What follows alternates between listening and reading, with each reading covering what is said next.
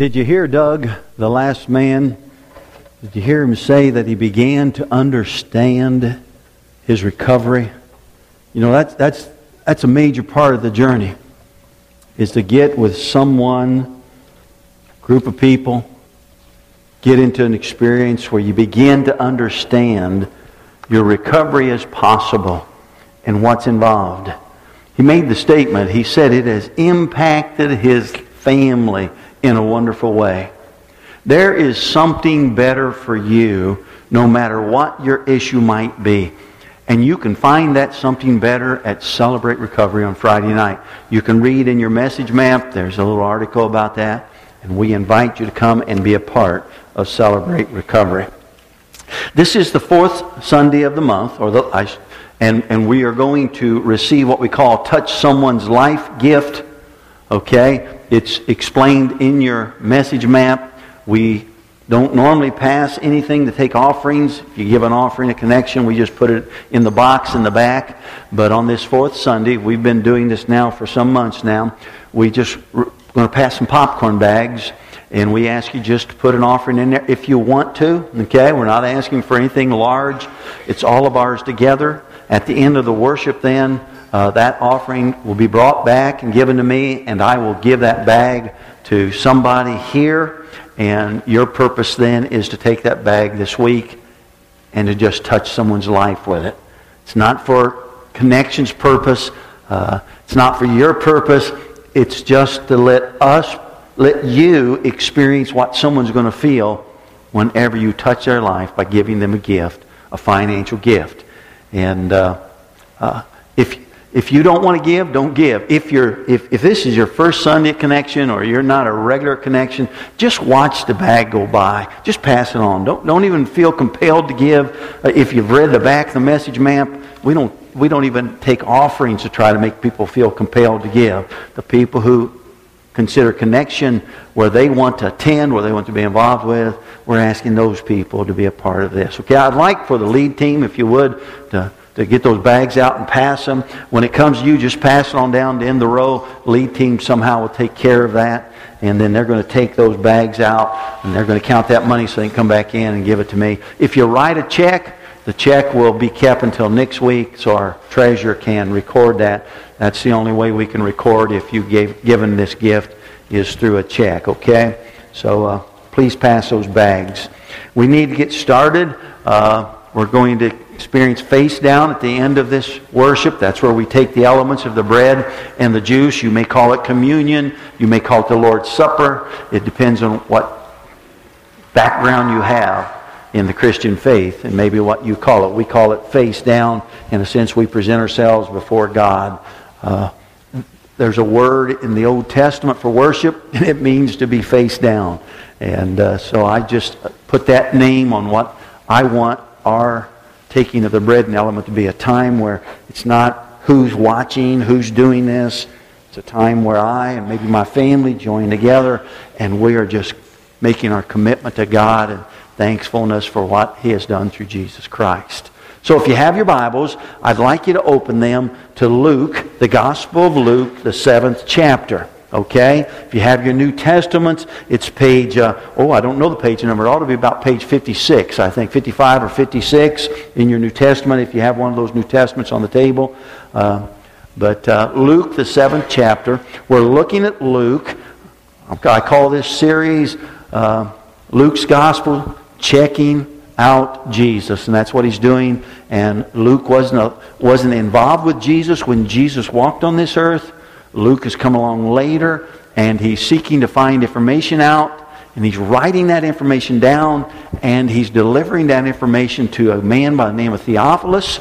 Luke is the first book that Luke wrote. It's just a biography of Jesus' life. The second book in the New Testament is the book of Acts.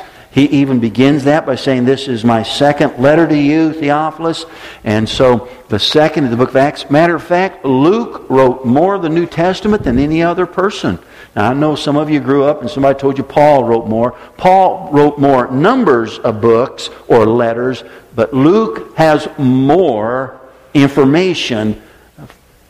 More information New Testament comes from Luke. And so he is a very important person, and I think sometimes he gets slipped by because he wasn't one of the original apostles that walked with Jesus. But what's valid about Luke, again, written 20 some years after Jesus has gone back to heaven, is he's checking it out. He's just not telling about what he saw. He's gone and he's talking to people. Luke is a man of science. Luke is a physician. He's a medical doctor. And so he can ask questions where you and I today, we're told, oh, you can't believe that Bible. How do you know that's true? Luke wrote within 29 years after Jesus left this earth. He's gone to these locations. It's believed, now it's, there's, there's no record in a sense that we have written in history that Theophilus has probably the benefactor who pays for Luke to go and do this. And that is pretty good on Theophilus' part, giving money Okay? Because look what we got out of it the Gospel of Luke, the book of Acts. It is, it is a commitment on Luke's part. He has stepped out of his vocation. He could have stayed where he was from. He could have been a medical doctor, been, been have a good life, but he left that and he's traveling around with Paul. We know that. And uh, what do we get out of that? Luke giving himself physically. We get these two wonderful books of the New Testament. They, Luke and Theophilus are examples for you and I. You see, some of us need to realize God calls us to tasks that sometimes interrupts our life. And some of us, apparently like Theophilus, God has provided some income and we share that for God's work to be done. We can see that in Theophilus and Luke. Okay? so now we're in the seventh chapter. We stopped with verse 17 the last time we were together. Now we're at verse 18. Excuse me. Luke 7, verse 18. And I'm reading from the New Living Translation. Look on the screen if you do not have scripture in front of you. It says, The disciples of John the Baptist told John about everything Jesus was doing. Now, my Bible reads John the Baptist. There's no denominations. In the Greek, it would be John the Baptizer. He's known as John who baptizes people. Okay? Even though it reads the disciples of John the Baptist, it would be the disciples of John the Baptizer. Okay? It says the disciples of John the Baptist told John about everything Jesus was doing. Isn't that exciting?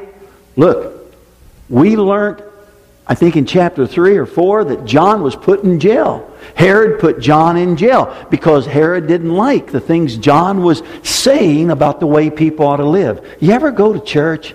You ever get in a Bible study? You ever have some Christian share something with you that was directed towards you? I mean, God has it for you. And the conviction of the Holy Spirit make you mad? You to get just cast those people aside. Well, Herod has put John the Baptizer in jail. And so here is John's disciples. They come and they look through the, the bars of the jail and they say, Hey, John, let us tell you about Jesus. Wow. And we just talked about that in the chap in, in the verses before. He's doing wonderful things. Wow, he's powerful. Wow, you ought to see the crowds of people following Jesus. He's becoming very important in the lives of individuals in our, in our world, in our area. Now, now, what I want you to understand is that the followers are all excited about what's happening in Jesus, but where is John? And you've got to see that. Most of us read the scriptures and we miss the details just to sort of say, I read the scriptures today. John is in jail. John isn't out there watching Jesus now. John is in jail. John's life is being threatened. He is probably going to have his head cut off, and it will be cut off eventually. Where would you rather be? With those disciples of John watching Jesus, or would you rather be in jail? John is in jail. Now I want you to understand that. Hey John, let us tell you about Jesus. Wow, you should have saw the crowd. We were on the mountainside. Wow, he must have had thousands and thousands. You know, he said, he said, John, John, John, why aren't you excited? What's that look on your face, John? It doesn't sound like you're hearing what Jesus said or, or what we're telling you? Why, why, are you, why are you so solemn? What's going on, John? Look what happens in verse 18. So John called for two of his disciples. Hey, you and you, I want to ask you to do something for me. I trust you guys. And he sent them to the Lord. See, he sent them to Jesus to ask him, Are you the Messiah we've been expecting? Or should we keep looking for someone else? Now, folks, that's an interesting question coming from John the Baptizer. Because the Apostle John, who walked with Jesus, also wrote about John the Baptizer. And, and the one who walked with Jesus, John the Apostle, told us in his first chapter that, that John, or, or maybe it's a third, but early chapters, he said John pointed to Jesus. Listen, he told the people who are following him, there he is. He's the Lamb of God. You know what? Lamb of God going to be the sacrifice. Another time he says, There he is. There he is. He must increase. He must get greater. I must get less and less. See, just a little bit before, John the, the apostle told us that, that John the baptizer says, I must testify. Him, pointing to Jesus, is the chosen one of God. But you know what's happened now? Listen to me. It's some time later.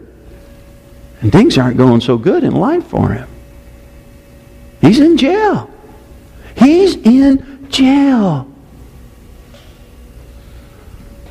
Can you imagine? Here's his, his disciples, his, his sidekicks are coming and looking through the bars and saying, Man, Jesus is some woo. And John's not so excited. Because what would you think? Wait a minute. I'm the guy who announced him. I'm the guy who served him. Matter of fact, I'm the guy who's like him. I talk about what God wants. And, and, I'm in a bad situation. If Jesus is so powerful, and if Jesus is all he says who he is, then how come I'm still here? Why doesn't he get involved and do something for me? See, his feelings are just I'm telling you, folks, they're going wild. They're going off the, the scale. He can't understand this. Why do bad things happen to people who love God and who honor Jesus?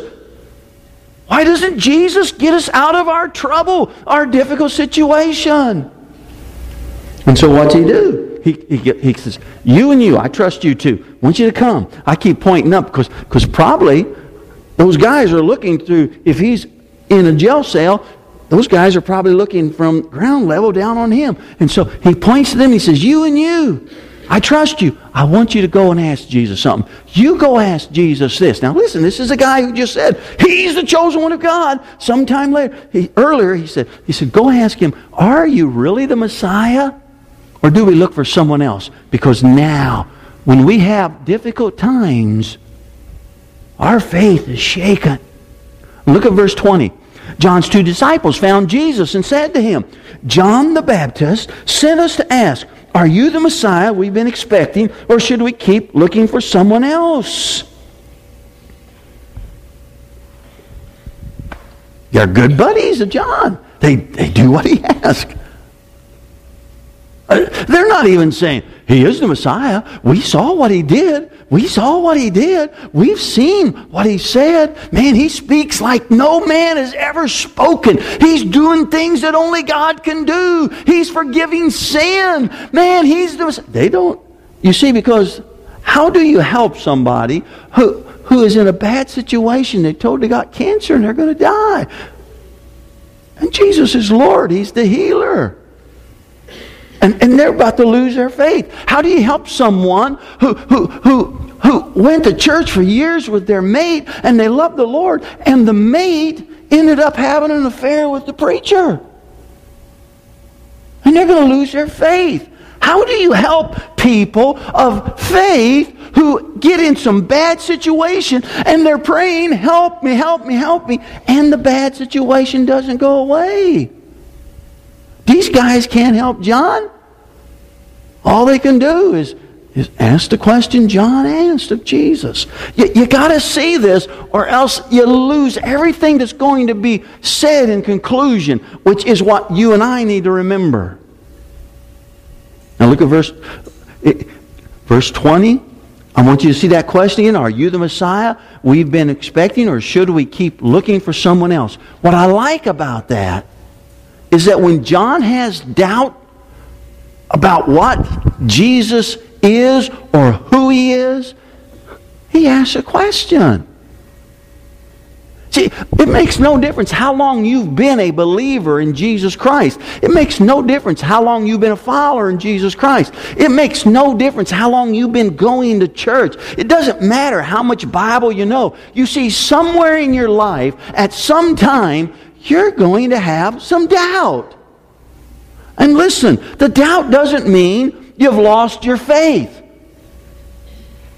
The doubt just means you're uncertain and you have a question. And what John does, he's not caught up in unbelief. He's just uncertain. And he's got a question. And what I like is that he asks a question. He, he, he's saying, Jesus, I'm just trying to find some clarification of what I'm to do because, man, in my mind, there's times when it gets dark down here. And I've heard what you've done. Somebody who's dead, you freed them from that captivity. And I'll be honest with you, maybe I've been selfish, but I've asked the Father, is it possible to free me from this cell? And I would think freeing somebody from jail would be easier than raising somebody from captivity of death.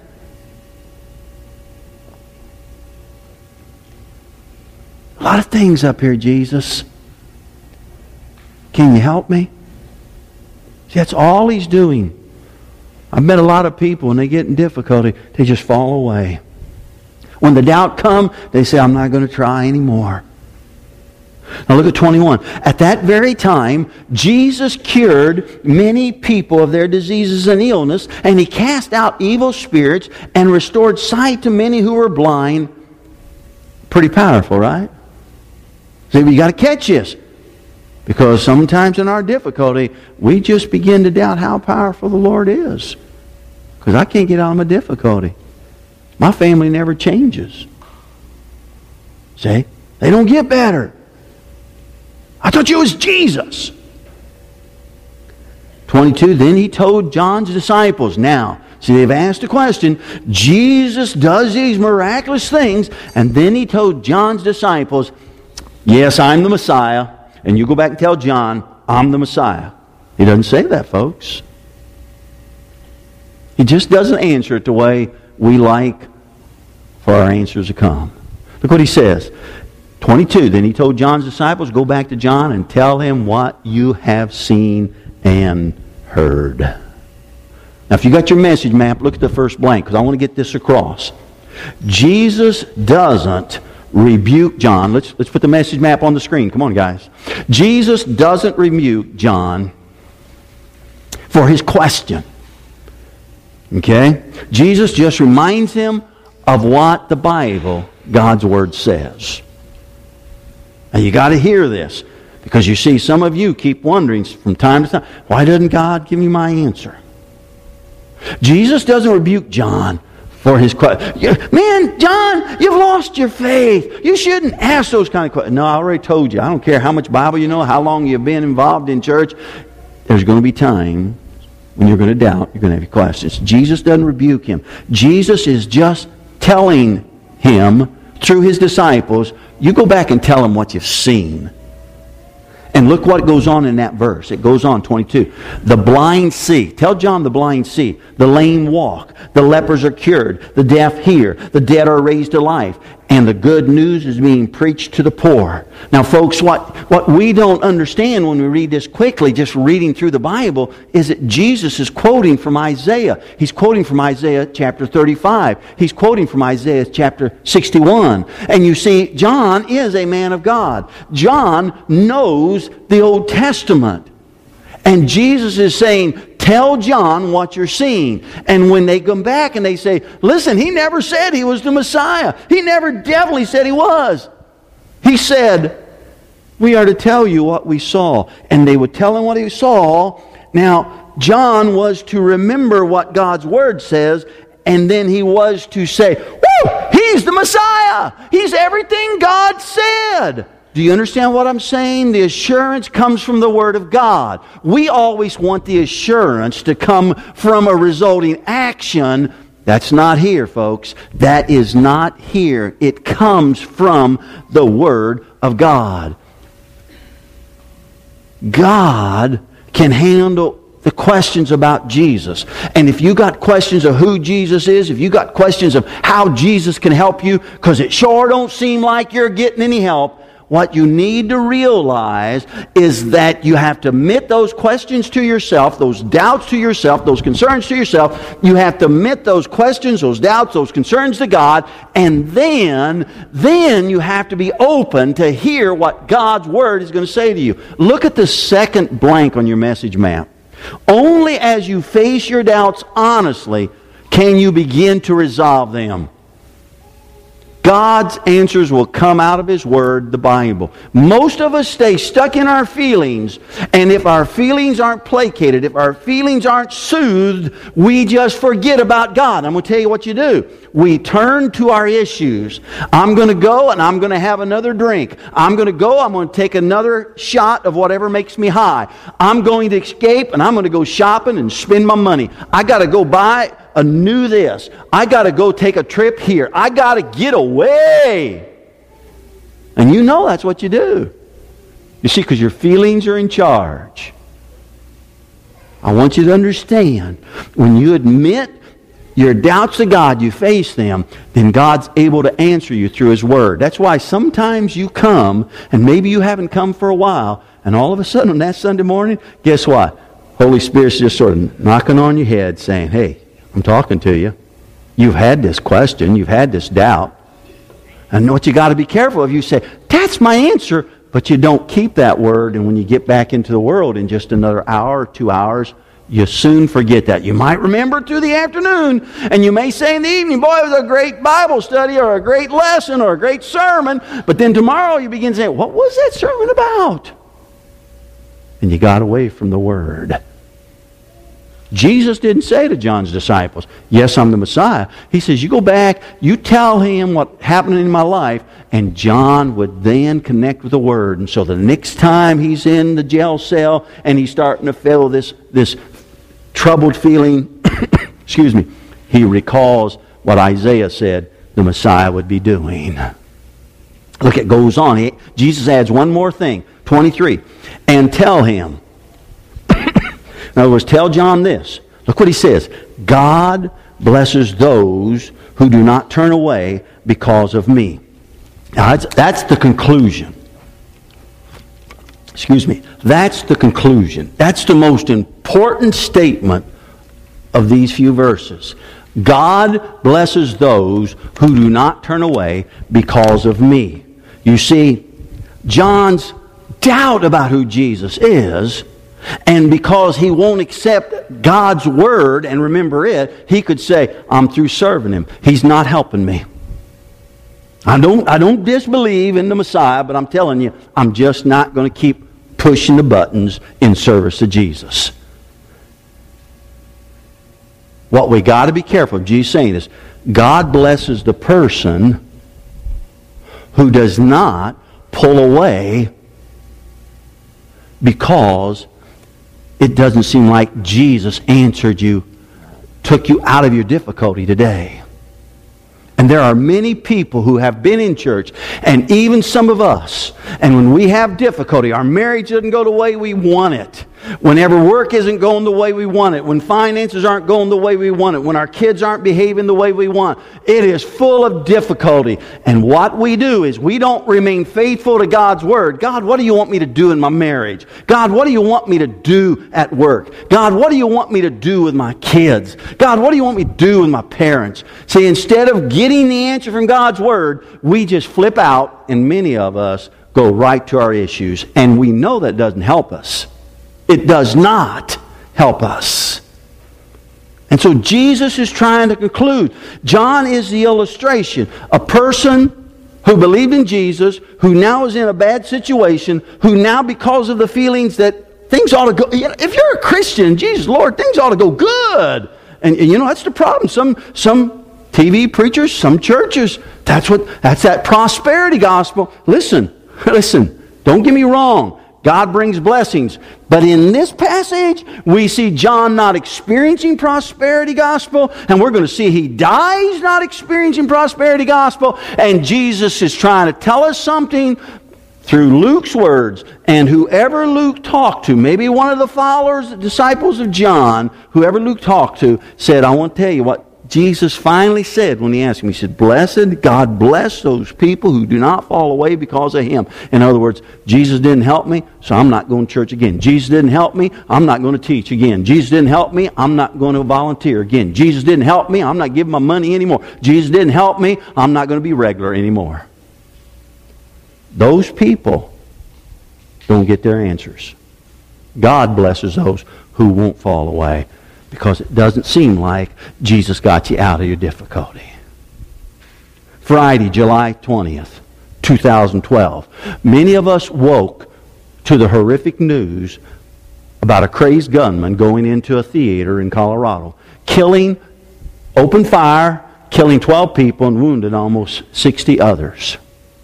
The Associated Press reported about this, but what many of us may not have heard, and they wouldn't tell you on TV, was that many folks who have experienced a similar situation were ministering to those people through tweets, through, through Facebook, through blogs, and even some of them going to those people if they would allow them.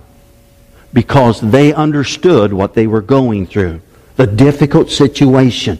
Listen as I read what the Associated Press reported. Anne Marie Hochhalter wearing a silver cross around her neck, sat in the front row of a vigil for the victims of the Colorado Theater Massacre.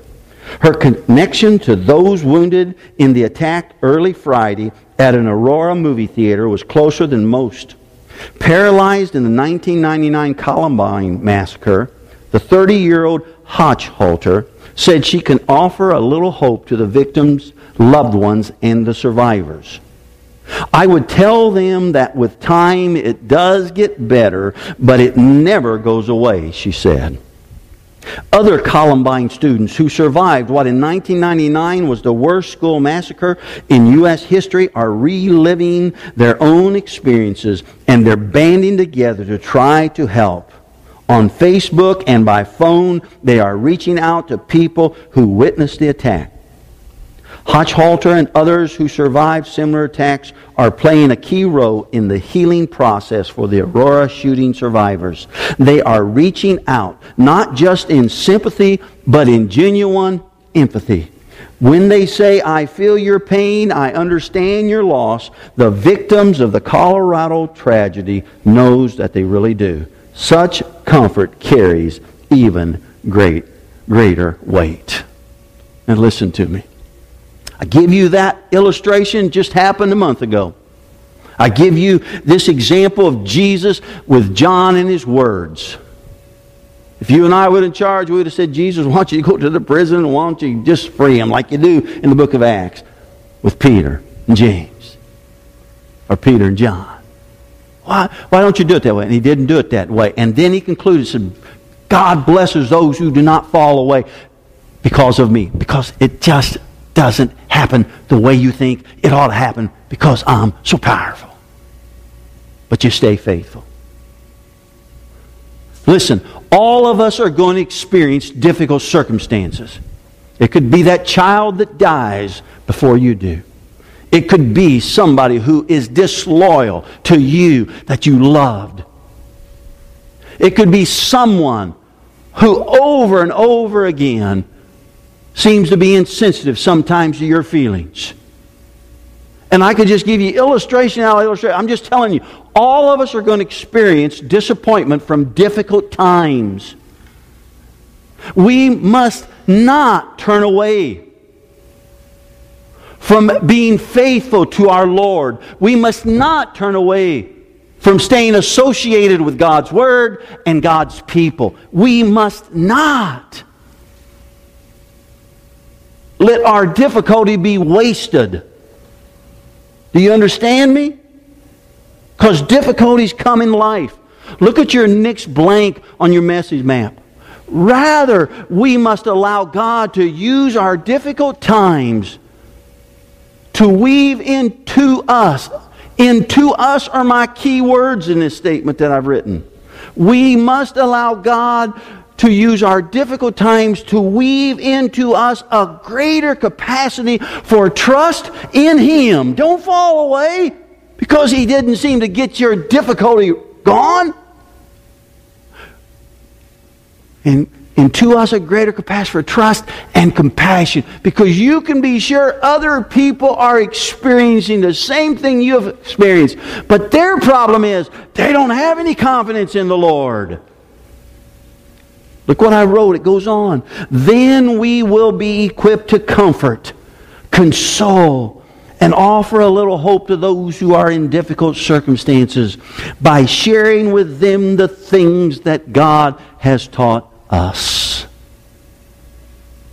Anybody who goes to Celebrate Recovery, and this is not a Celebrate Recovery sermon, but anybody who says, I went to Celebrate Recovery and it works, and they're not in Celebrate Recovery today helping others, have not, has not done Celebrate Recovery. Because Celebrate Recovery moves to the place that says people who know the victory from recovery of issues get back involved in the lives of people who are still struggling and doubt whether they can find that victory. Only selfish people want the victory themselves. We must realize when difficulty comes into our lives, we are not to turn away from Jesus. We are not to turn away from our faith. We are not to turn away from God's people. We are not to turn away from God's Word. We are to remain close to God and His Word and His people because God wants to use us to help others, just like Anne Marie Hochhalter. Matter of fact, Paul wrote a verse because Paul went through difficulties himself when he sought to serve Jesus. Look on the screen. Look what he tells us in 2 Corinthians 1 4. He says, He, that's God, comforts us in all our troubles. God helps us so that we can comfort others. In other words, we can help others. God comforts us, helps us, so we can comfort others, help others. When they are troubled, we will be able to give them the same comfort God has given them. I am sorry for your difficulties. Listen, some of you have given me the privilege to listen to your difficulties and to feel what you felt. And I have shed my tears, and I have prayed, and I have walked with you. But I want you to understand the answer may not have worked out as you and I would have preferred, but we are still here today. And Jesus is still Lord today. And God's Word is still applicable today. And you keep your eyes open, and God will, if you will let Him, God will, if you will let Him use you, God will use you to console and comfort comfort others who go through either the very same situation or situations similar to yours. Now, get back to Luke, the seventh chapter. Look at the 24th verse. Now, after John's disciples left, Jesus began talking about him to the crowd. What kind of man did you go to in the wilderness to see? Was he a weak reed swayed by every breath of wind? And of course, they're going to say, no, John was very stout. John was a man that stayed, he was firm. Let's just put it that way. He was firm. He wasn't weak. And some people don't like firm people. You know, some people like people wishy-washy. John wasn't wishy-washy. Verse 25. Or were you expecting to see a man dressed in expensive clothes? No. People who wear beautiful clothes and live in luxury are found in palaces. In other words, John didn't hang out where we think the successful people hung out. John didn't dress like what we think successful people ought to dress like. John just didn't do it the way we think, based on our tradition, we ought to do it. In other words, John was different. That's what he's trying to say. Okay? 26. Were you looking for a prophet? Yes, and he, that's John the Baptizer, is more than a prophet. John is the man to whom the scriptures refer. Look what? When they say, Look, I am sending my messenger ahead of you, and he will prepare your way before you. I talked about that when we started Luke and we met John.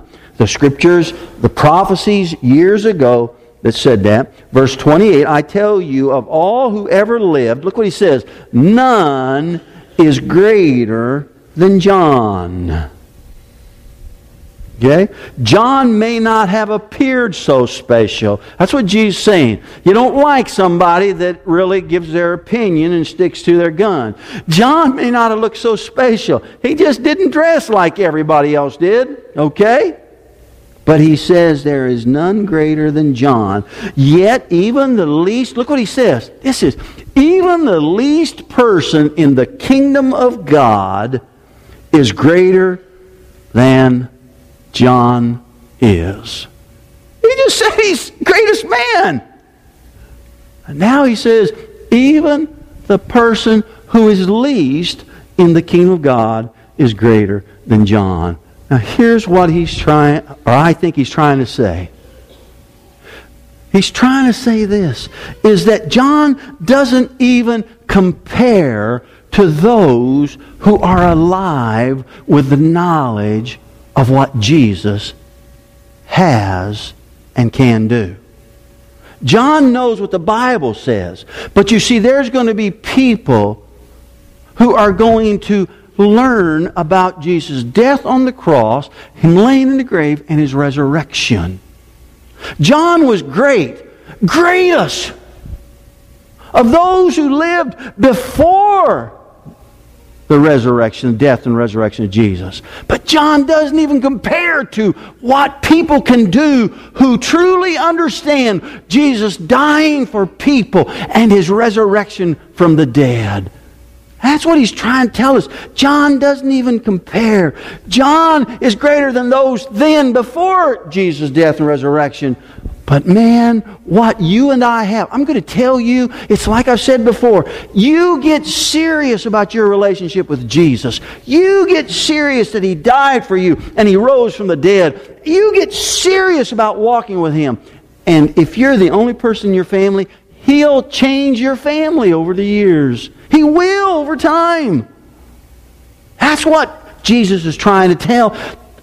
The, the potential that will be available to people after he raises from the dead. 29, and when they heard this, all the people, now look what it says, all the people, even the tax collectors, agreed that God's way was right, for they had been baptized by John. All the people, the common people, the everyday people, the tax collectors, sometimes those people who are embodied in the minds of individuals as being the horrible ones. See, because that's what the tax collectors were. You and I don't get that, but those people understood that. Because tax collectors were the wrong people. He's trying to say all the common people, even those that, that, that society is wanting to say aren't worth anything, believe Jesus. But look, he gives a comparison. I want to end with verse 30. 29 tells us who believes in Jesus. 30 says, But the Pharisees and experts in religious law rejected God's plan for them, for they had refused John's baptism. You see, since we've been in Luke, I've said more often than not, religion is a problem to Jesus Christ. And that's what Luke keeps telling us. Religion that is embodied in people who have to do it their way. Are you that kind of a person? Does it have to be pews? Does it have to be stained glass windows? Does the music have to be played on an organ? Does the music only have to be so loud? Does the pastor have to, to present himself in a certain way that you're used to? You see, the religious, listen, the religious can be people who believe and people who don't believe. Because there's some religious people who say, I don't go to church. There can be some religious people who say, I think, un, I mean, unbelievers who say, this is how I practice what, what I believe about God. You see, religion forms its own way of doing things and it refuses to see things done any different. And the Pharisees were that way. John was not what they wanted to see. Jesus going to talk about that. I'm going to talk about that next week. And Jesus was not what they wanted to see. And the, the religious rejected Jesus because they wanted to do it their way. If Jesus would fit into their picture of how we ought to relate to God, they'd got along. But he didn't. If John would have fit into the way they thought he was to be in relationship with God, it would have worked out. But they didn't. They justified their own point of view based upon their own attitude of what is right. Listen, people can do that who are very close to Jesus, and people can do that who are very far G- from Jesus. Be careful that you're not that kind of person. Look at your last blank on the message map. I wrote this. They were so close to Jesus. So close to Jesus. He's right there in their presence, and yet so far away. The truth was before them, reinforced by God's Word, because Jesus has just said, Go tell John what you've seen me do, which Jesus said was a quoting of Isaiah. And yet they rejected it. They rejected that relationship. How close are you? Have we sort of connected? And yet you're allowing your difficulties to cause you not to completely trust in Him. You see, everyone has a choice to make. And that's what, that's what Luke is telling us. In Jesus' day, they all had to make a choice. And those common folks, and those people who are embodied as being evil, like the tax collectors, they received Jesus. They didn't reject Him. But those religious people, they rejected Him because His way was not what they wanted. All of us, each one of us has to make a choice.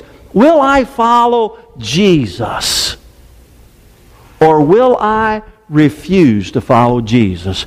You and I have to make the choice of what we will do. Today I invite you to accept Jesus Christ as Lord of your Savior, as Lord and Savior of your life. Today I invite you to tell God you're sorry for living unto yourself. And some of you have been going to church maybe for a long time, but you've never got honest with God. It's still you're the God. You're the one who calls the shots. You need to turn to God and say, God, I'm sorry. That's sin. And I'm going to turn from that. And I'm going to follow Jesus Christ who died for me and rose from the dead for me. I invite you to do that. Now listen, when we do that, when we place our faith in Jesus Christ as Lord, one of the things He tells us that we are to do is that we are to take face down. Jesus didn't call it face down. He just said, You are to continue doing this when he took the bread and the juice until he comes again. That's what he told him. And we are to take the bread and the juice why? Because the bread is to remind us that Jesus gave his body. And the juice reminds us that Jesus gave his blood.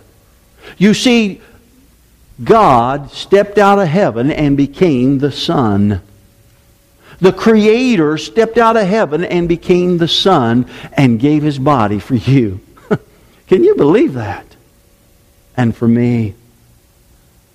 And he shed his blood on that cross and from the Old Testament through the New Testament, the Bible teaches there is no forgiveness of sin without the shedding of blood. His life was given so my sins and your sins could be forgiven.